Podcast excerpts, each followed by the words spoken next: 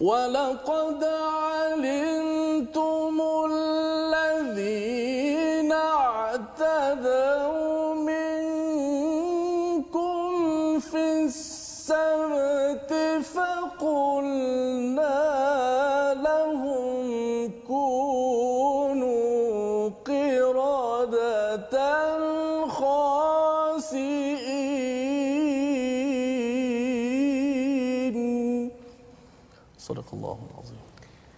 Surahul Azim. Assalamualaikum warahmatullahi wabarakatuh. Alhamdulillah wassalatu wassalamu ala Rasulillah wa ala alihi wa man walah. Asyhadu la ilaha illallah, asyhadu Muhammadan abduhu wa rasuluh. Allahumma salli ala sayidina Muhammad wa ala alihi wa sahbihi ajma'in. Amma ba'd. Apa khabar tuan-tuan dan puan yang berada di rumah, yang berada di depan kaca TV, di online di Facebook. Hari ini kita bertemu pada hari Jumaat ini untuk sesi ulang kaji kita selepas kita melihat halaman 10, 11, 12, 13, 14 dan pada hari ini kita amat bertuah bersama dengan dua orang yang istimewa bersama dengan Ustaz Tirmizi dan Ustaz Abdullah Bukhari. Assalamualaikum Ustaz. Waalaikumsalam. Sehat Ustaz ya? Alhamdulillah. Alhamdulillah. Terima kasih sudi bersama pada hari ini ya.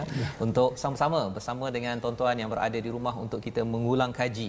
Kita melihat kembali kepada apakah pelajaran cahaya hidayah daripada Allah Subhanahu Wa Taala dengan penuh semangat kita pada hari ini dan kita ingin memulakan majlis kita ini dengan doa yang dibacakan ya oleh para malaikat yang kita ingin sama-sama mengakui bahawa kita ini tidak ada apa-apa. Maha sucimu ya Allah tidak ada ilmu kecuali yang engkau ajarkan. Sesungguhnya engkau yang maha mengetahui engkau yang maha bijaksana. Sama-sama kita baca subhanakala ilma lana illa ma 'allamtana innaka antal alimul hakim. Dan satu lagi doa rabbi zidni ilma. Ya Allah tambahkanlah untukku untuk kita semua tuan-tuan yang berada di rumah ilmu yang mendekatkan diri kepada Allah Subhanahu Taala. Alhamdulillah pada hari ini kita ingin mengulang kaji daripada halaman 10 hingga 12 selepas kita melihat daripada halaman yang ketujuh lagi kisah Bani Israel tentang mereka digelar juga dengan pelbagai perkara dengan pelbagai cerita. Namun sebelum kita terus lanjut ke hadapan saya ingin memperkenalkan uh, tetamu kita pada hari ini adalah Ustaz Abdullah Bukhari ya, berasal daripada Kota Baru Kelantan sebagai panel pemikir ya di My Quran Time. Inilah orang-orang penting individu yang amat berharga dalam program My Quran Time ini. Lantaran ketika saya menyampaikan pada tuan-tuan yang berada di rumah sebenarnya bukan sekadar saya tetapi sebenarnya ada pemikir yang memberi input yang membuat kajian yang amat-amat berpengalaman untuk sama-sama kita menghargai hidayah daripada Allah Subhanahu Wa Taala untuk terus kita istiqamah menuju ke syurga Allah Subhanahu Wa Taala. Mari kita mulakan majlis kita pada hari ini dengan Ummul Quran Al-Fatihah dipimpin oleh Ustaz Tirmizi Ali. Silakan Ustaz. أعوذ بالله من الشيطان الرجيم بسم الله الرحمن الرحيم الحمد لله رب العالمين الرحمن الرحيم. مالك يوم الدين. إياك نعبد وإياك نستعين. اهدنا الصراط المستقيم. صراط الذين أنعمت عليهم غير المغضوب عليهم ولا الضالين.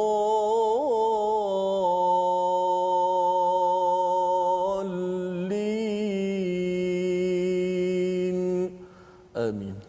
Amin amin ya rabbal alamin. Terima kasih diucapkan pada Ustaz Tirmizi ya membacakan surah Al-Fatihah sebentar tadi sebagai peringatan kepada kita yang kita baca pada setiap hari paling kurang 17 kali sehari untuk kita mengingatkan pada diri kita. Kita minta pada Allah Subhanahu Wa taala dijauhkan daripada menjadi orang yang dimurkai dan yang disesatkan.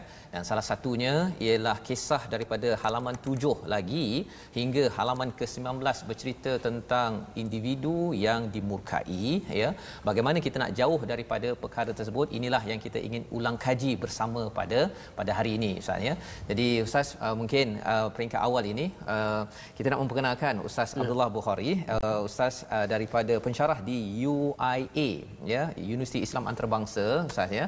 Dan uh, ustaz kalau boleh bercerita sikit ustaz uh, pengalaman ustaz bersama dengan al-Quran ya uh, sebelum kita membicarakan sedikit uh, pengalaman ustaz menyampaikan uh, tadabbur tafsir al-Quran ini sebenarnya kalau ada satu poin penting untuk penonton di rumah yang perlu beri perhatian pada surah Baqarah ini apa ustaz? Silakan ustaz. Okey terima kasih. Uh, Allahumma salli wa sallim wa barik ala Muhammad wa ba'd. Terima kasih kepada Ustaz Fazrul Ustaz Termizi Dan sidang penonton yang dirahmati Allah sekalian. Assalamualaikum warahmatullahi uh, Bila kita kata surah Al-Baqarah Antara perkara penting pada surah Al-Baqarah uh, Dan surah Ali Imran. Sebenarnya dua surah ini dipanggil Zahrawan. Itu dua surah yang cemerlang sebab apa? Dia cemerlang membuka pekung ataupun kesilapan-kesilapan yang telah dilakukan oleh Yahudi dalam surah Al-Baqarah dan nanti surah Ali Imran pekung yang dilakukan oleh orang Nasrani. Yang mana kedua-duanya disebut pada surah Al-Fatihah. Kata al-maghdubi alaihim dikatakan seperti orang Yahudi dan yang waladhdallin itu dikatakan seperti uh, orang Nasrani itu akan disentuh dalam surah Ali Imran. Dan bila kata surah Al-Baqarah uh, Al-Baqarah ni juga uh, kenapa kita kata penting ke nak kena cerita buruk orang ni? Hmm. Uh, sebenarnya bukan nak cerita buruk ahli kitab ya. tetapi nak ceritanya kenapa Allah Taala sebut kesilapan-kesilapan jenayah yang telah dilakukan oleh Bani Israel ataupun Yahudi surah Al-Baqarah ini adalah untuk kita belajar supaya tidak mengulangi kesilapan mereka. Dan kita jangan salah faham kita kata Al-Quran ini cerita umat lampau, tak ada kaitan dengan kita. Kita belajar persejarah dan orang yang bijak sana, orang yang belajar persejarah mengulangan mengulangi menambah baik kegemilangan lampau dan menghindarkan kesilapan-kesilapan umat lampau. Masya-Allah. Terima kasih Ustaz. Ya. Itu adalah uh, permulaan uh, ulang kaji kita pada hari ini. Bagaimana uh, bercakap tentang sejarah ini adalah untuk kita ambil pelajaran ya, bukan sekadar uh, kita baca-baca sahaja mendengar kisah-kisah lampau Ustaz ya. ya. Tapi sebenarnya nak ambil pelajaran yang kita doakan. Terima kasih kepada tuan-tuan yang tetap setia ya sehingga halaman yang ke-14 pada hari ini kerana kerana ini adalah hadiah daripada Allah untuk kita baiki balik sebagaimana Ustaz Abdullah Bukhari maklumkan tadi baiki apa yang lampau dan kita menuju ke depan yang pastinya kita ingin bertemu Allah dalam keadaan qalbun salim dengan hati yang aman sejahtera.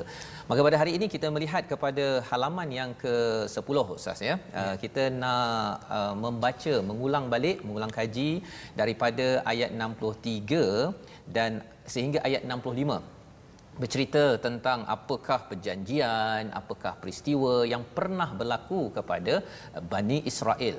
Maka kita jemput kepada Ustaz uh, Tirmizi untuk membacakan ayat 63 sehinggalah ayat yang ke-65. InsyaAllah. Terima kasih Fadil Ustaz uh, Tuan Fazrul yang saya muliakan guru kami semua sebenarnya saya uh, dah berguru dengan ustaz tapi dalam YouTube lah. YouTube. Uh, so kalau ustaz uh, Abdullah Bukhari tak mengaku saya nak murid pun ustaz Abdullah Bukhari dalam YouTube lah guru saya. Ha uh, jadi seorang yang saya kagumi mufassir daripada UIAM Kelantan ustaz. Kelantan. Oh, Kelantan. Oh, Kelantan kita. Dan malah sebenarnya memang saya sebelum uh, mula program My Quran Time, saya teks dulu uh, kepada Ustaz kan nak dapatkan nasihat-nasihat dan sebagainya. Yeah. Antara uh, nasihat Ustaz ialah uh, kena jaga stamina kan? Okay. dan stamina fizikal satu tetapi lebih daripada situ ialah stamina dari segi uh, intisari daripada al-Quran yang uh, dikongsikan bersama dengan tuan-tuan. Jadi itu antara nasihat ustaz. Jadi uh, ada peluang saja kita jemput sekali ustaz bersama. Alhamdulillah ustaz sudi. Moga-moga uh, uh, tuan-tuan berada di rumah tolong doakan uh, ustaz Abdullah Bukhari kami semua dapat uh, bersama dengan tuan-tuan menyampaikan serba sedikit uh, nur hidayah daripada Allah ini untuk manfaat kita bersama insyaallah. Silakan Ustaz. Okey baik eh, sidang penonton-penonton sahabat-sahabat Al-Quran kita baca kita cuba faham dan amal daripada ayat 63 hingga ke 65. Ya. Insya-Allah kita baca terlebih dahulu. A'udzubillahi minasyaitonirrajim. وإذ أخذنا ميثاقكم ورفعنا فوقكم الطور خذوا ما آتيناكم بقوة واذكروا واذكروا ما فيه لعلكم تتقون ثم توليتم من بعد ذلك فلولا فضل الله عليكم ورحمته لكنتم من الخاسرين ولقد علمتم الذين اعتدوا منكم في السبت فقلنا لهم فقلنا لهم كونوا قردة خاسئين. Sadaqallahul azim. Sadaqallahul azim. Ini adalah berkaitan dengan uh, peristiwa pada ayat yang ke-63 itu dan ingatlah ketika kami mengambil janji kamu dan kami angkat gunung Sinai di atasmu sambil berfirman berpegang teguhlah dengan apa yang telah kami berikan kepadamu dan ingatlah apa yang ada di dalamnya agar kamu bertakwa. Inilah seruan daripada Allah untuk Bani Israel untuk mengambil apa yang diberikan oleh Allah SWT dengan penuh kekuatan ya dengan segala potensi yang ada dan ingatlah ma fihi la'allakum tattaqun. Apa yang ada di dalamnya itu agar lebih bertakwa. Apa maksud takwa? Untuk mereka itu fokus uh, mencari penyelesaian segala cabaran hidup ini dengan meminta pertolongan daripada Allah SWT dan apa yang mereka kena buat? Mereka ada peraturan. Dan antara peraturan yang uh, berlaku pada mereka ini ialah peristiwa pada ayat 65 pada hari Sabtu mereka tidak boleh untuk mengambil uh, hasil tangkapan dan tetapi kerana mereka degil maka apa yang berlaku pada waktu itu ialah mereka jadi seperti kera. Ha, jadi kera ke jadi seperti kera? Sebabnya kita nak uh, mendalami bersama dengan Ustaz Abdullah Bukhari. Ustaz kalau boleh jelaskan sikit sebenarnya jadi kera ke jadi seperti kera ke? Macam mana nak tahu apa yang sebenarnya? Mengapa ditekankan perkara ini dalam ayat ini Ustaz? Silakan. Okey terima kasih. Uh, Al-Quran ni kita tak boleh nafi so kalau kita belajar ulum Al-Quran uh, ilmu-ilmu cabang-cabang ilmu yang penting untuk menambah kefahaman kepada Al-Quran uh, dia ada satu topik dipanggil amsal amsal, amsal. Ya. Hmm. ataupun kita kata bidalan analogi perumpamaan dalam Al-Quran ayat ni setakat uh, saya rujuk perhati rupanya ulama ada berselisih pandangan ada yang hmm. mengatakan mereka jadi perangai seperti kera Okay. Sebab apa tak dengar cakap. Dia kata jangan tangkap apa uh, ikan pada hari Sabtu mereka tangkap juga. Itu satu pandangan. Ada pandangan yang kedua mengatakan mereka betul-betul jadi seperti kera. Hmm. Tapi kita ada pula orang yang kreatif bertanya, "Oh barangkali uh, teori apa evolusi Darwin, Darwin. itu Aha. berasal daripada ke Bani Israel?" Tidak. Uh, kenapa dalam sebuah hadis Nabi kata mereka tidak men, apa, men, apa menurunkan nasab keturunan ke ah, tu. Maksud mereka jadi ke pada masa itu sebagai satu bentuk penghinaan Allah kepada mereka. Tapi kalau kita buka surah lain, contohnya surah uh, Al-Maidah surah yang ke-5 ayat yang ke-60, Allah Taala sebut juga uh, wa ja'ala minhumul qiradata wal khanazir dan ada dijadikan dalam kalangan mereka ke ke dan juga babi. Babi. Hmm. Jadi soalan mana satu tu? Kita kata ke ke babi. Hmm. Jadi bila kita perinci kan rupanya sebahagian ulama tafsir mengatakan yang jadi ke tu yang muda. Ha. Yang jadi babi tu yang tua. Pasal orang orang tanya lagi lah kenapa muda jadi kera, tua jadi babi. uh, jadi kalau kita tengok macam orang kita lah, orang kita sendiri, yeah. antara kera dengan babi, kita rasa lebih jijik melihat babi. babi. Jadi soalan dia ulama kata kenapa yang tua jadi babi, yang muda jadi kera? Sebab babi itu lebih teruk perumpamaan ini berbanding ke. Tambah-tambah lagi kenapa yang tua jadi babi? Sebab mereka dah tua mereka sepatutnya dah banyak pengalaman dah selalu dengan nasihat-nasihat tetapi banyak kata makin tua pun makin teruk perangainya yeah. lalu mereka itu tukar menjadi babi sesuai dengan jenayah mereka yang tak sedar diri hmm. manakala yang muda ni dia masih lagi muda Ha, jadi kera dulu. Jadi kera dulu. Ha.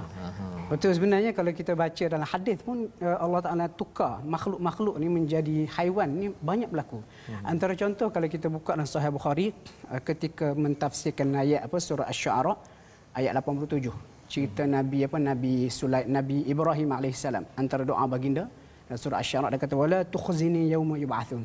Tuhan jangan kamu hina aku pada hari pembalasan. Mm-hmm. Dan dalam hadis Sahih Bukhari ketika menghuraikan ayat itu diceritakan di akhirat besok Nabi Ibrahim bertemu dengan ayahnya Azar. Azar. Ha, nanti bila sampai juzuk tujuh nanti, saya percaya Ustaz Fazul akan beri ulasan yang baguslah. Dan ketika bertemu dengan Azar, Azar dan Sahih Bukhari sebut di akhirat besok bertemu dengan Nabi Ibrahim dia mengaku salah. Lalu Nabi Ibrahim pun minta supaya Allah Taala merahmati ayahnya. Tiba-tiba pada masa itu disebut Azar ditukar menjadi seekor haiwan itu dubuk. Dubuk, dubuk yang bergeluman dengan najis. Lalu ulama tafsir, ulama hadis menghuraikan kenapa dubuk dikatakan dubuk itulah sifat yang sesuai hinanya ayah Nabi Ibrahim yang angkuh sombong tidak mahu beriman kepada Allah walaupun diajak dengan cara yang cukup lemah lembut oleh Nabi Ibrahim. Maksudnya cerita ditukar jadi haiwan ni bukan dalam surah ini sahaja, dalam hadis pun ada disebut. Hmm, okey. Jadi ini antara uh, pelajaran yang kita boleh ambil ya bercakap tadi uh, bertukar menjadi kera Ustaz ya. Sama ada uh, ada kata bahawa uh, semacam perangai kera yeah. tapi memang ada pendapat ulama yang mengatakan memang jadi kera ya uh, dan ini uh, lantaran oleh uh, bagaimana ya bagaimana interaksi mereka dengan uh, kalam daripada Allah bagaimana mereka berinteraksi dengan uh, wahyu uh, yang disampaikan kepada Bani Israel. Jadi ustaz ya uh, sebenarnya bila kita uh, melihat pada ayat 66 Allah menyatakan kami jadikan ini peringatan bagi uh, orang pada masa itu dan bagi mereka yang datang kemudian serta menjadi pengajaran bagi orang yang bertakwa. Dan disambung pula kisah selepas itu ayat yang Ustaz Tarmizi baca awal tadi iaitu berkaitan dengan uh, peristiwa menyembelih Baqarah kan menyembelih Baqarah ini. Jadi uh, kalau kita tengok muka surat 10 ini tuan-tuan yang berada di rumah kita nampak ada cerita pasal kera ya ada cerita pasal baqarah ataupun lembu betina kan? Ya. jadi lembu betina ini menjadi uh, nama surah ini pula ustaz ya. Hmm. surah yang paling panjang sanamul quran. Jadi mengapa pula lembu ya uh, bukannya kera ke tukar ke kan? Ataupun tukarlah dengan apa binatang-binatang lain. Uh, apa yang ada di sebalik baqarah ini ustaz? Silakan Okey, uh, kalau kita perhati surah Al-Baqarah ni macam kita kalau kita baca biasanya juzuk satu ni menjadi fokus kita. Yeah. Dan juzuk satu ni mula daripada ayat 42 sampai 120 cerita Bani Israel. Mm-hmm. Dan uh, antara jenayah paling besar Bani Israel yang disebut oleh Allah dalam surah Al-Baqarah ni adalah mereka menyembah patung anak lembu. Aha. Walaupun selepas dan cerita mereka sembah patung anak lembu ni bukan cerita uh, kita kata di awal kisah mereka bersama Nabi Musa mereka telah bersama Nabi Musa daripada awal melihat keajaiban-keajaiban yang Allah Taala berikan kepada Nabi Musa dengan mukjizatnya. Sepatutnya segala keajaiban yang dipertontonkan Nabi Musa, mukjizat Nabi Musa yang diberikan Allah itu menjadikan mereka orang yang paling bertakwa. Tetapi degilnya mereka selepas bebas daripada Firaun, bila Nabi Musa meninggalkan mereka naik ke gunung Tur Sinai, ha, kita baca dah sebelum ni, uh-huh. mereka telah terpengaruh dengan hasutan Samiri uh-huh. lalu menyembah patung anak lembu patung anak lembu. Jadi walaupun selepas uh, Allah Taala berikan hukuman mereka terpaksa bunuh diri, saki baki Bani Israel masih lagi ada rasa cinta kepada lembu tu. Hmm. Jadi untuk mematikan langsung kagumnya mereka kepada lembu hmm. itu antara hikmah sebagaimana disebut oleh ulama tafsir bila berlaku peristiwa pembunuhan Allah Taala mengarahkan supaya lembu dicari dan lembu disembelih. Hmm. Antara hikmahnya nak matikan terus cara tuntas, tuntas rasa kagum mereka kepada lembu. Macam contoh gini lah kalau kita kata, kadang-kadang kita buat sesuatu, kita beri arahan tanpa ada praktikal, arahan kita itu mungkin tidak dapat dihadam. Hmm, konsep saja. Ha, konsep. Okay. Jadi kita buat tunjuk. Kata lembu ni makhluk seperti kamu tidak sepatutnya kamu sembah sebagai Tuhan. Cakap-cakap. Hmm. Jadi Allah Taala nak ajar mereka supaya matinya akidah itu bersama matinya lembu disembelih itu. Itu antara hikmahnya lah. Jadi hikmah itu berlaku pada waktu itu ya. Kalau kita tuan-tuan yang berada di rumah kalau kita merujuk kepada ayat uh, 67 ini yang kita sedang bincangkan sekarang. Tadi bercakap tentang mereka diubah menjadi kera dan bercakap uh, pada ayat 67 ini uh, Baqarah ya.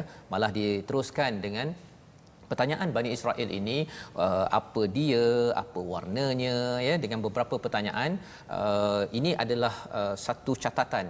Ya, cuma bila kita nak kaitkan zaman sekarang ustaz ya, uh, kalau mereka ini uh, apa uh, menyembelih uh, lembu ya kalau kita zaman sekarang ni apa pelajaran yang boleh kita congkil daripada ayat-ayat ini ya uh, terutama zaman sekarang ni kebanyakan orang Islam tak adalah menyembah uh, lembu yeah. kan yeah. sebenarnya uh, apa kaitan dengan kita zaman ini ustaz Okey, uh, kadang-kadang kita perlu di sebenarnya sembelih ni macam korban lah. Korban. Dan kadang-kadang kita pada zaman-zaman sebelum moden ni ada perkara-perkara yang telah memesongkan kita daripada mengingati Allah. Uh-huh. Jadi kadang-kadang kita perlu ada kekuatan, kekuatan untuk menyembelih benda ataupun membunuh langsung benda yang kita kagumi itu sehingga menghalang daripada tu. Lepas tu saya ingat lagu apa? Lagu nasyid kan dia kata uh, apa? Bunuh dunia uh-huh. untuk mendekatkan diri dengan Allah. Okay. Ha, lagu apa? Lagu kumpulan Dezik Derik dari Ustaz Fahrun. Dia kata, oh, yeah. ku bajai dengan dunia yang ku bunuh. Okay. Jadi seolah-olah kita nak kata, kalau Bani Israel Allah Ta'ala suruh semelih lembu supaya kagum mereka kepada lembu yang pernah dituhankan itu, hilang sama sekali. Untuk zaman kita, kita perhati apa yang telah menyebabkan kita terpesona kepada Allah Ta'ala. Lalu kita kena ada keberanian, kesanggupan demi Allah kita bunuh benda itu supaya kita boleh melihat jalan Allah dengan betul supaya tidak terhalang dengan benda-benda yang kita itu.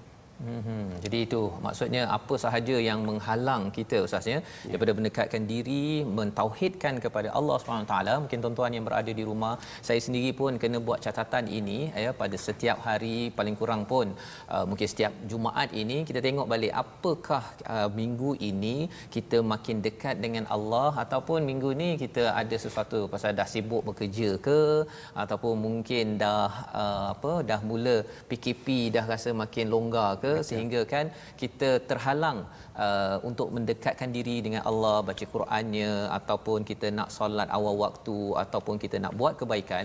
Kalau ada perkara-perkara yang menghalang maka yang boleh kita belajar daripada ayat 67 tadi kita kena ketepikan ya halangan tersebut ya. Kalau perlu bunuh ustaz ya. Ah, kalau ya. perlu bunuh kena bunuh. Kalau itu betul-betul menyebabkan kita melakukan syirik kepada kepada Allah Subhanahu Wa Taala. Sebabnya kita nak membaca kembali ayat 67 ini uh, Ustaz Temizi kalau kita boleh baca sekali Ustaz ya eh? untuk kita memastikan kita pasakkan dalam diri kita bahawa uh, Baqarah ini mungkin wujud pada waktu hmm. uh, uh, Samiri Nabi Musa Bani Israel tetapi Baqarah itu juga boleh wujud pada waktu ini jika ia menyebabkan kita makin terjauh daripada Allah kita kena sedar pada setiap pada setiap masa. Jom kita baca ayat 67 bersama Ustaz Tamizi. Baik eh para sahabat Al-Quran yang tak terus menerus uh, share nota kita punya di Facebook Al Tiwal Jirah ada yang daripada Singapura ada yang daripada mm, mentaka bendera Singapura ada yang daripada Jerman Ustaz. Jerman hmm. ya? Kanada pun ada. Seluruh Malaysia seluruh dunia yang menyaksikan uh, Micro Atom ketika ini kita baca sama-sama kita merasai lagi menjiwai lagi penjelasan seterusnya daripada ayat yang ke-67. Auzubillahi minasyaitonir rajim وإذ قال موسى لقومه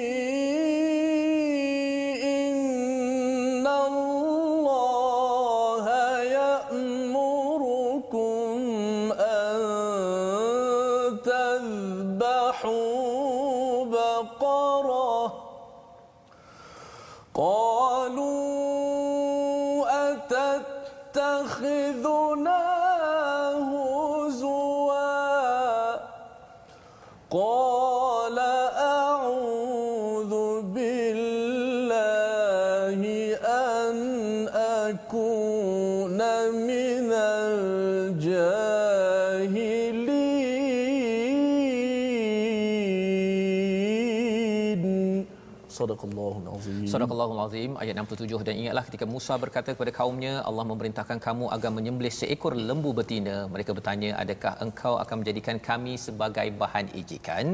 Dia Nabi Musa menjawab, "Aku berlindung kepada Allah agar tidak termasuk orang-orang yang yang bodoh yang mengejek-ngejek atas dasar agama." Ini yang kita belajar sedikit daripada ayat 67 dan Ustaz Abdullah Bukhari berkongsi sebentar tadi iaitu bahawa kita kena pastikan kalau ada bakarah ataupun berhala-berhala bukan tak boleh makan lembu ustaz ya? Ha, boleh ya? Tetapi bakarah ini lambang kepada berhala. Kalau katakan ini wujud kita kena sedar kita perlu jauhkan. Ataupun kalau tahap ini disembelih ustaz ya?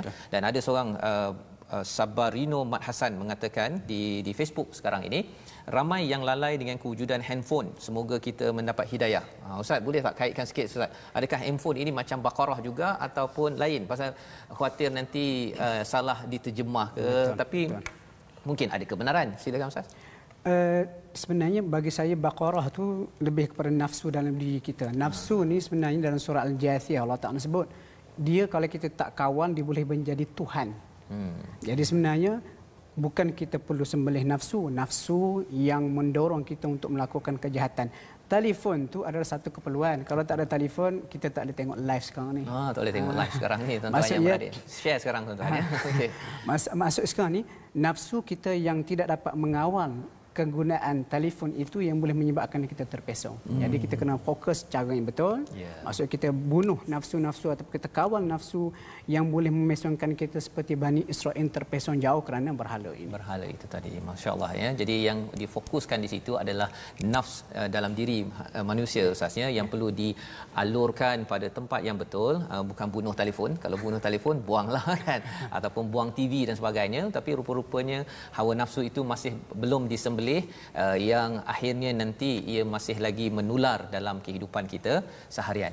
Jadi inilah pelajaran yang kita boleh ambil pada hari ini tuan-tuan ya. Dan sudah tentunya bercakap dengan di hujung ayat 67 itu uh, a'udzubillahi an akuna minal jahilin ya. Itu doa daripada Nabi Musa ustaz ya. Boleh tak dia diamalkan? Dan apa isi al-jahilin ini spesifiknya kalau boleh ustaz Uh, jahil ni sebenarnya gini kalau kita buat sesuatu yang tidak diridai Allah Taala itu masuk kategori jahil. Hmm. Dan sebenarnya doa yang sama kalau kita perhati dalam surah Hud uh, Nabi Nuh alaihi salam pun apabila baginda bertanya sesuatu kepada Allah hmm. kenapa anaknya ditenggelamkan Allah Taala menegur.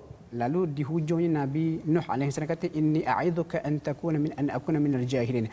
Aku juga mohon perlindungan dengan Allah daripada jadi orang yang jahil ataupun yang bodoh. Maksudnya kita kadang-kadang tindakan-tindakan kita boleh menyebabkan kita terjerumus ke dalam dosa ataupun memangsakan orang lain. Hmm. Jadi tindakan Nabi Musa alaihi salam di sini bertindak mengarahkan Bani Israel supaya sembelih lembu bukan sesaja nak main-main. Dan kita kena ingat Nabi-Nabi ini tak bermain dengan isu agama. Dan orang yang bermain dengan isu agama adalah bukan orang beriman. Disebut dalam Al-Quran, itu adalah sifat-sifat orang yang munafik dan sebagainya. Masya-Allah. Itulah perkara yang perlu kita beri perhatian iaitu kita tidak mahu jadi orang yang jahil. Biasa orang cakap jahil ini tak belajar tinggi hmm. ya.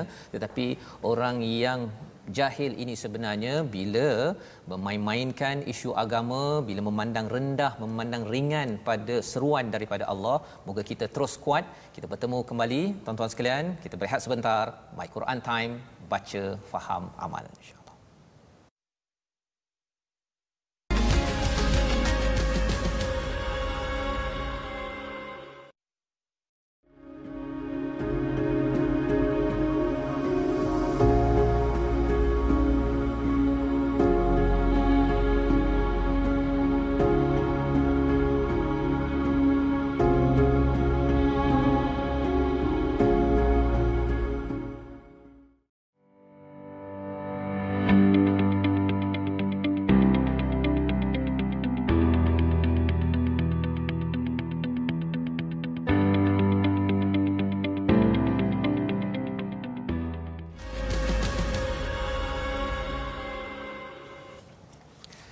Kembali kita dalam My Quran Time. Uh, hari ini kita istimewa bersama dengan Ustaz Abdullah Bukhari bin Abdul Rahim uh, Al-Hafiz daripada UIA yang bersama menjadi uh, barisan pemikir bagi My Quran Time. Untuk sama-sama kita menggali lagi apakah isi kandungan daripada Al-Quran. Untuk terus kita yakin bahawa Al-Quran ini adalah sebagai nur cahaya daripada Allah Subhanahu Wa Taala. Untuk kita pergi lebih jauh ke hadapan dan lebih yakin untuk hidup berpandukan panduan daripada Allah Subhanahu Wa Taala. Pada kali ini kita ingin menyambung halaman yang ke-11 di mana kita bercakap tentang mengapa degilnya Bani Israel dan kita tahu bahawa ia bukan sekadar Bani Israel ada kaitan dengan dengan kita pada tahun ini. Kita nak melihat kepada kedegilan itu ada kaitan dengan hati. Dan salah satu ayat yang disentuh adalah pada ayat yang ke-74 Mari sama-sama kita membaca dipimpin oleh Ustaz Termizi ayat 74 untuk kita memahami apakah yang dimaksudkan dengan hati keras dan bagaimana kita nak mengelakkan perkara ini jadi pada saya kepada tuan-tuan kita yang berada di rumah. Jadi Ustaz sama-sama Baik, terima kasih Al-Fadhil Ustaz Fazrul, uh, bintang ilmu kita Al-Fadhil Ustaz Abdullah Bukhari. Tadi ada penonton komen kata penjelasan yang uh, praktikal dan relatable daripada Ustaz Abdullah Bukhari mudah untuk difahami. Ya, uh, Ustaz. Mudah-mudahan kita masuk ke penjelasan yang seterusnya untuk sama-sama kita membaca, kita memahami ayat tersebut insya-Allah. A'udzubillahi minasyaitonirrajim. ثم قست قلوبكم من بعد ذلك فهي كالحجارة أو أشد قسوةً وإن من الحجارة لما يتفجر منه الأنهار وإن منها لما يشقق فيخرج منه الماء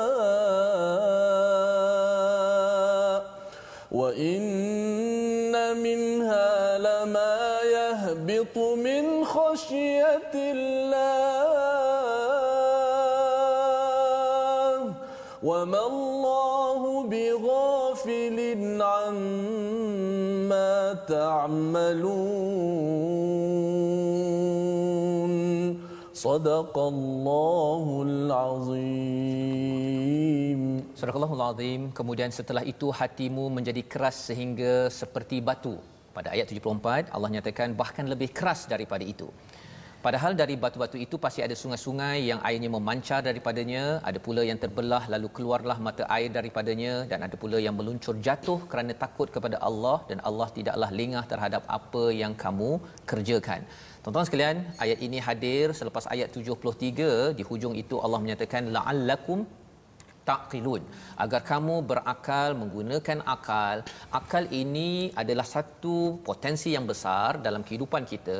Tetapi diikuti selepas 73 itu ayat 74 summa qasat qulubukum iaitu kemudian menjadi keras hati-hati kamu. Allah bercakap kepada orang-orang Yahudi tetapi dalam masa sama juga kepada hati kita ini boleh jadi keras kerana apa dan mengapa pula ada perkataan seperti batu lebih keras dan keluar air keluar uh, terbelah mengeluarkan air ataupun yang terhempas takut kepada Allah ini adalah satu perumpamaan salah satu disiplin dalam ulumul Quran ilmu Quran yang kita ingin dalami bersama dengan Ustaz Abdullah. Ustaz boleh tak kongsikan sikit uh, sebenarnya apa yang dimaksudkan lebih lagi kita bincang sebelum ini hmm. tentang uh, karakter individu yang boleh uh, lembut ataupun keluar mata air. Tapi kalau boleh Ustaz cerahkan lagi kepada penonton yang berada di rumah. Okey, terima kasih. Uh, sebenarnya Al-Quran ni satu topik dalam Al-Quran macam disebut tadi, amsal perumpamaan dan istimewanya perumpamaan Al-Quran dia tak gunakan perumpamaan yang kompleks. Mm-hmm. Sebab apa Al-Quran turun pada zaman Nabi 1400 tahun dahulu, audience dia adalah para sahabat Nabi. Da, sama ada yang cerdik ataupun yang kita kata uh, tahap pemikirannya rendah. Jadi perumpamaan ini Allah Ta'ala beri dalam sesuatu yang berbentuk alami. Nanti kalau saya percaya kalau sampai juzuk 3 nanti uh, surah Al-Baqarah akhirnya cerita mengenai perumpamaan-perumpamaan yang berbentuk alami. Kenapa berbentuk alami? Mudah difahami oleh semua tahap pemikiran. Betul. Dan batu.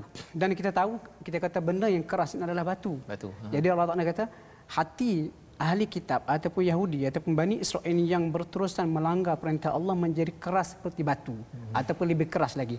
Jadi kalau kita kata keras tara mana hati pokok Yahudi ni macam batu macam ataupun batu. lebih keras lagi. Kemudian Allah Taala tak berhenti di situ. Allah Taala kata sekeras-keras batu pun ada masanya batu menunjukkan rasa takutnya kepada Allah. Seolah nak kata kamu Bani Israel Yahudi yang degil ini sepatutnya rasa malu kepada makhluk Allah yang bernama batu. batu. Kenapa batu ni sekerah-kerah dia pun kadang-kadang terpancar sungai daripadanya. Kadang-kadang boleh terbelah kerana takutkan Allah. Kadang-kadang boleh jatuh. Mm-hmm. Jadi pada ayat ni sebenarnya uh, Allah ada dua isu yang utama. Satu berkaitan dengan hati yang keras. Mm-hmm. Dan rupanya uh, hati manusia ini berdasarkan ayat-ayat Al-Quran terbahagi kepada tiga. Yang pertama kita dah baca itu pada ayat yang ke-16. Dia kata qalbun marid. marid. Hati yang sakit. Dan itu di, dikaitkan dengan orang munafik. Dan hati yang sakit kalau tidak dirawat dengan takwa, dengan agama, takutkan Allah, dia akan berterusan menjadi qalbun qasiyah. Ah, ini ayat yang kita baca sekarang ni. Hmm. Thumma qasat qulubukum. Jadi kita kena berhati-hati supaya hati kita bila dah mula menampakkan penyakitnya, hasad dengki, tak puas hati dengan orang kalau tak dirawat dilayan alam kelamin dia akan menjadi hati yang keras. Qasiyah. Jadi kita kena dalami agama dengan banyak membaca Al-Quran, tadabbur, faham Al-Quran, dia akan memupuk hati kita untuk menjadi hati yang salim. Hmm. Ah, hati yang salim ini Allah Taala sebut dalam surah uh, As-Saffat pada ayat yang ke-84. Ini Allah Taala refer kepada Nabi Ibrahim. Hmm. Allah kata wa inna min syi'atihi la Ibrahim dan di antara puak-puak yang bersama dengan Nabi Nuh dari segi imannya adalah Ibrahim. Idh ja'a rabbahu biqalbin salim bila datang bertemu Tuhannya dengan hati yang salim sejahtera. Maksudnya kita, ayat ini nak cerita kategori hati manusia. Jangan degil secara berterusan lama kelamaan hatimu akan jadi keras seperti Bani Israel. Sebolehnya kamu rawat hati kamu supaya satu hari nanti kamu akan jadi seperti Nabi Ibrahim AS. Dan isu batu. Rupanya batu ni uh, makhluk Allah, sejenis makhluk Allah yang tahu tasbihnya kepada Allah. Contoh Rasulullah pernah naik Bukit Uhud. Nabi kata bukit Uhud adalah bukit yang mencintai kami dan kami mencintainya. Ya. Dan Nabi pun pernah sebut dalam sebuah hadis sahih Muslim, Nabi kata aku kenal lagi ada batu-batu di Mekah yang memberi salam kepadaku. Mm-hmm. Maksudnya batu ni walaupun kita terkerah macam batu tapi dia ada mengingati Allah. Mengingati Allah. Jadi orang yang seperti Yahudi yang berterusan degil ni kerah kepada hati jadi seperti batu. Sepatutnya mereka malu kepada batu. Malu. Dan kita umat Islam jangan jadi ke hati macam ni. Ya, Masya Allah. Ya. Jadi itu uh, penerangan tentang batu, satu objek yang tak jauh daripada orang-orang Arab Ustaz. Ya. ya uh, dan juga kita pun, ya, kita ada gunung daripada batu, ya, rumah daripada batu. Jadi kalau selalu kita tengok batu, kalau hati kita ni jenis yang Quran dibacakan tak ada kesan, ya, uh, ataupun tak nak ataupun degil sangat itu uh, patut segan pada rumah kita lah ya Ustaz ya kalau nak macam tu pasal kalau batu di tanah padang pasir ini kalau tuan-tuan yang pergi ke Mekah Madinah kita tahu ini adalah uh, alam mereka Ustaz ya mereka hmm. faham perumpamaan ini dan bagi kita juga kita ada ruang untuk memahami dalam konteks kita yang harapnya kita dengan My Quran Time dengan tuan-tuan bersama Al-Quran ini terus kita melembutkan. Jangan sampai kalau ada hati sakit tadi ustaz ya hmm. maurid tapi kalau dilayan-layankannya maka dia jadi qasiyah yang amat keras. Tetapi kalau boleh kita nak menjejaki kepada uh, zaman Nabi Ibrahim itu qalbun salim itulah yang akan dibawakan menghadap Allah Subhanahu Wa Taala. Baik. Jadi di situ adalah uh, sedikit daripada halaman yang ke-11 dan kita nak menyambung kepada halaman yang ke-12 di mana bila bercakap tentang halaman 12 ini uh, bercakap tentang jangan angan-angan ya untuk uh, pergi ke syurga Allah tetapi mestilah memahami al-kitab betul-betul dan salah satu daripada ayat yang penting pada ayat 12 itu ialah ayat perjanjian yang besar yang berat pada ayat yang ke-83 mari sama-sama kita baca ayat 83 untuk kita faham adakah perjanjian ini ada kaitan dengan kita ataupun hanya untuk Bani Israel. Jom Ustaz Tirmizi. Baik, terima kasih Al-Fadhil Ustaz Fazrul, Ustaz Allah Bukhari. Uh, moga-moga Allah Subhanahu Wa Taala menggunakan hati yang lembut, uh, hati kita hati yang sentiasa uh, cenderung dengan ayat-ayat Allah Subhanahu Wa Taala dan mari sama-sama kita merawat hati kita dengan alunan ayat suci Al-Quran Al-Karim. Kali ini pada ayat yang ke-83 Ustaz. 83. 83. Auzubillahi minasyaitonir rajim. وإذ أخذنا ميثاق بني إسرائيل لا تعبدون إلا الله. لا تعبدون إلا الله وبالوالدين إحسانا. وبالوالدين إحسانا وذي القربى واليتامى والمساكين. وقولوا للناس حسنا وقولوا للناس حسنا وأقيموا الصلاة وآتوا الزكاة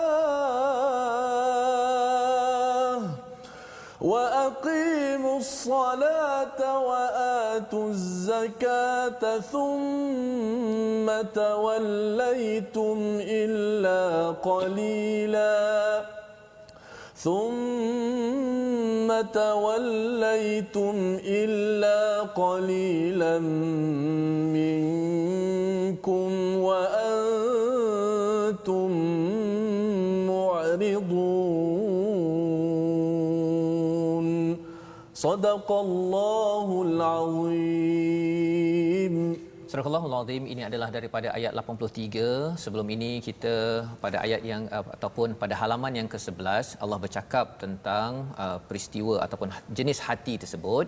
Dan bila diingatkan pada Nabi sallallahu alaihi wasallam pada ayat 75 adakah kamu inginkan ya uh, mereka beriman?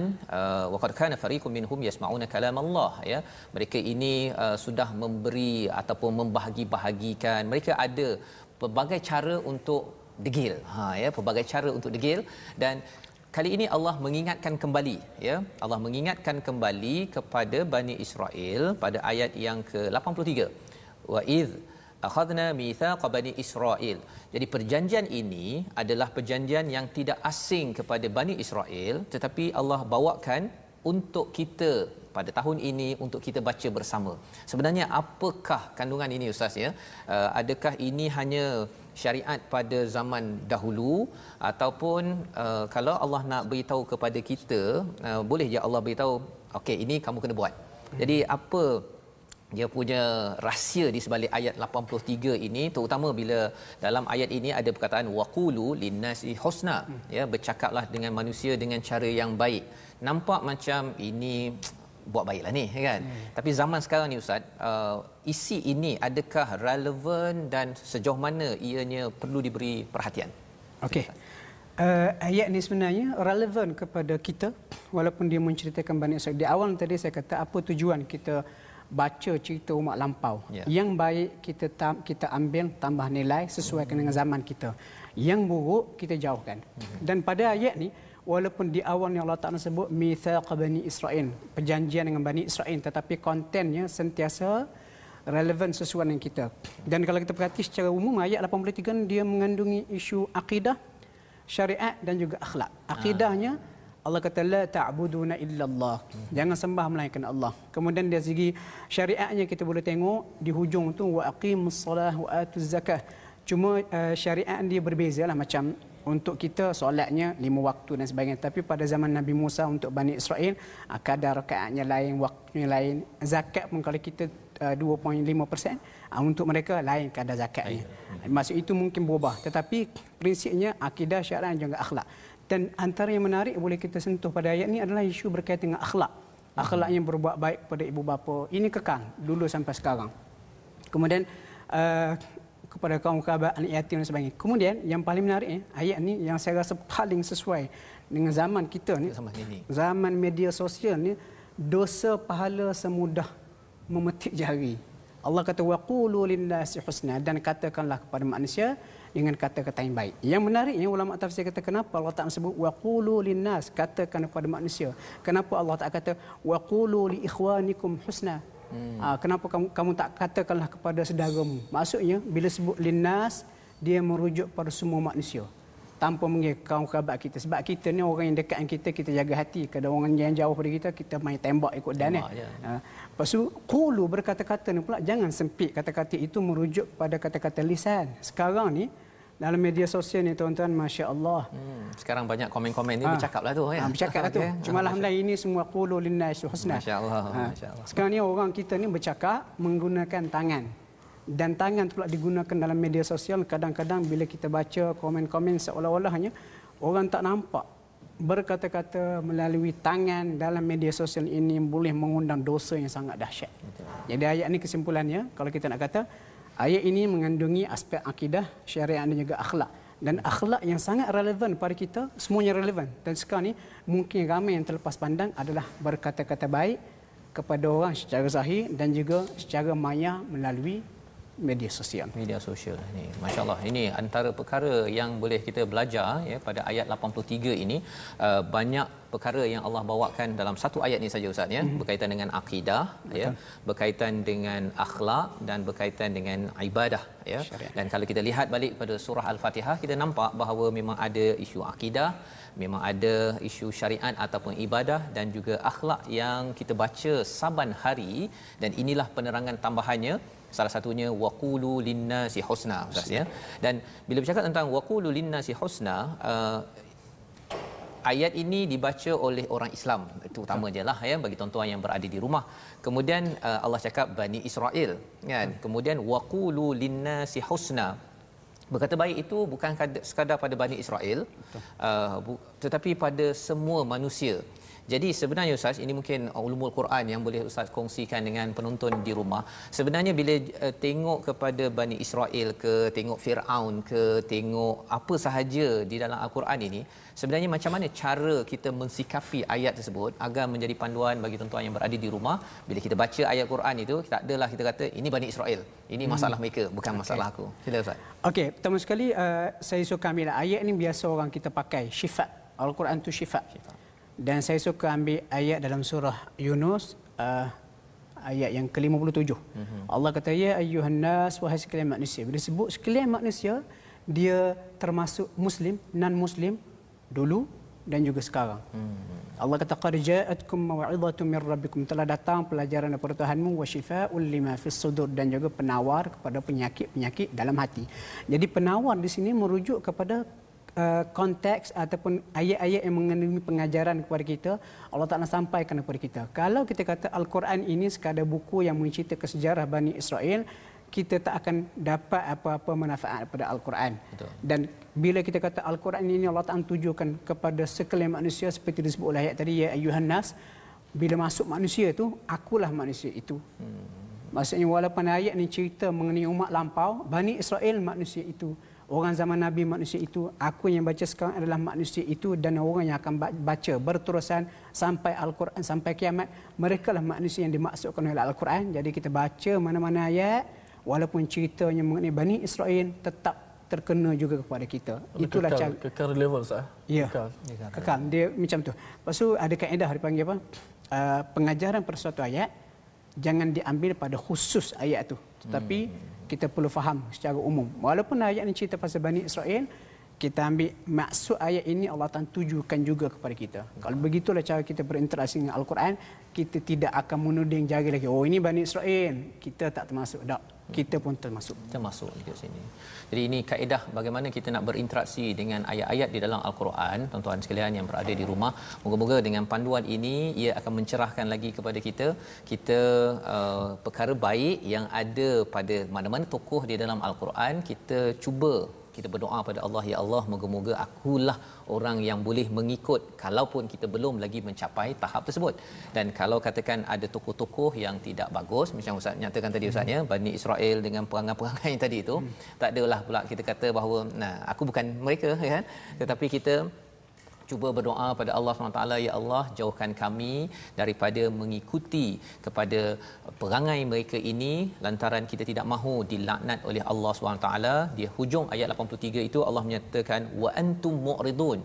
Kamu adalah orang yang berpaling yang membangkang. Kita tidak mahu jadi begitu.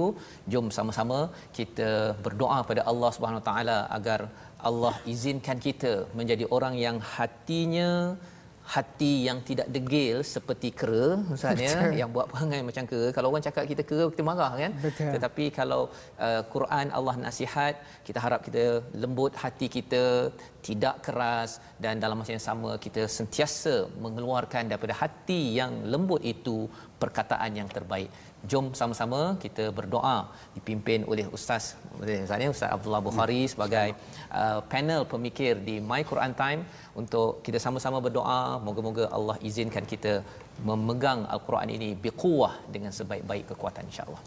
Sebelum saya berdoa saya mahu apa kongsi dua perkara secara ya, ringkas. Ya. Yang pertama sekali kita sebagai manusia memang kita sukar untuk ditegur. Jadi bila kita berinteraksi dengan al-Quran, kita ingat ini bukan orang tegur kita ni. Bila orang tegur kita, kita akan jadi defensif. merah telinga eh. tak boleh terima. Tapi sekarang yang menegur kita Allah. Allah. Ha, itu cara untuk kita menerima Al-Quran seperti yang disebut oleh Tuan Fazrul tadi. Yang kedua, uh, doa yang kita akan baca ini saya petik daripada ayat surah Az-Zumar ayat yang ke-18 dan ayat itu Allah Ta'ala cerita mengenai ulul albab. Antara ciri ulul albab adalah orang yang mendengar cakap-cakap dan ambil yang terbaik. Dan sudah pasti apa yang kita sampaikan hari ini, saya sampaikan dengan segala kelemahan, bukan semuanya bagus. Jadi tuan-tuan yang melihat, mendengar, menonton, ambil yang baik. Mudah-mudahan kita dapat manfaat bersama. Bismillahirrahmanirrahim. Alhamdulillahi Rabbil Alamin. Allahumma salli wa sallim wa barik ala Muhammad. وعلى آل محمد كما صليت وسلمت وباركت على إبراهيم وعلى آل إبراهيم في العالمين إنك حميد مجيد. اللهم اغفر لنا ذنوبنا ولوالدينا وارحمهم كما ربونا صغارا ولجميع المسلمين والمسلمات الأحياء منهم والأموات. اللهم ارحمنا بالقرآن واجعله لنا إماما ونورا وهدى ورحمة. اللهم ذكرنا منه ما نسينا وعلمنا منه ما جهلنا. وارزقنا تلاوته آناء الليل وأطراف النهار واجعله لنا حجة يا رب العالمين اللهم اجعلنا ممن يستمعون القول فيتبعون أحسنه يا الله jadikanlah kami orang yang mendengar cakap-cakap lalu mengikut yang terbaik daripadanya seperti mana yang disebut oleh Allah dalam surah Az-Zumar surah yang ke-39 ayat yang ke-18 Rabbana atina fid dunya hasanah wa fil akhirati hasanah وقنا عذاب النار. صلى الله على محمد وعلى آله وصحبه وسلم. Alhamdulillahi Rabbil Alamin Taqabbalallahu minna wa minkum Minna wa minkum Taqabbal ya Karim Terima kasih diucapkan pada Ustaz Abdullah Buhari ya, Sudi mengetuai membacakan doa sebentar tadi Mengemoga Allah mengkabulkan apa yang kita aminkan sebentar tadi Bersama dengan tuan-tuan yang berada di rumah Kita doakan agar Allah mengizinkan kita menjadi individu yang sentiasa bersama Al-Quran. Ustaz Abdullah bercakap tadi bahawa kita ni susah kena tegur kan. Yeah. Ya, walau yeah. macam mana pun memang susah Ustaz. Tetapi ini ada adalah seguran daripada Allah taala bagaimana kita nak menegur masyarakat negeri dan negara ini dengan serba kelemahan yang ada. Sudah tentunya kita perlu menyebarkan al-Quran dan salah satu inisiatif yang kita laksanakan My Quran Time dan tuan-tuan yang berada di rumah boleh bersama dalam wakaf Quran untuk ummah ya. Wakaf untuk ummah adalah satu usaha di mana kita sebenarnya nak membawakan mushaf al-Quran yang ada terjemahan kemudian boleh didengarkan apakah tadabbur dan memberi ruang teguran demi teguran diberikan kepada setiap individu lantaran apabila orang sebelah kita menegur kadang-kadang kita bersifat defensif kita melawan itu adalah sifat manusia. Tapi kita doakan dengan sokongan tuan-tuan yang berada di rumah dengan doa daripada tuan-tuan wakaf sebentar tadi kita sama-sama dapat membina generasi al-Quran dalam usaha kita mengqurankan bangsa mengikhlaskan ummah. Ummah ini tidak mungkin ikhlas tanpa mendapat sokongan hidayah daripada Al-Quran. InsyaAllah kita bertemu lagi dalam sesi ulang kaji pada hari esok insyaAllah. Dan saya ucapkan terima kasih kepada Ustaz Abdullah Bukhari. Ya, sudi bersama pada hari ini Ustaz. Ustaz banyak pencerahan yang hadir. Saya tengok uh, dalam komen di Facebook ini pun. Pencerahan demi pencerahan. Ada seorang kata... Uh, yang mendengar bersama ibunya jeliro jeliro macam mana cakap tu ustaz jelira jelira ya jelira okey jadi asyik betul asyik betul ya uh, dan harapnya inilah uh, solusi kita bersama. Kita bertemu lagi ulangan pada jam 5 petang, 10 malam dan 6 pagi esok dan ulang kaji pada jam 12 insya-Allah pada hari esok bertemu kembali My Quran Time baca faham amal insya-Allah.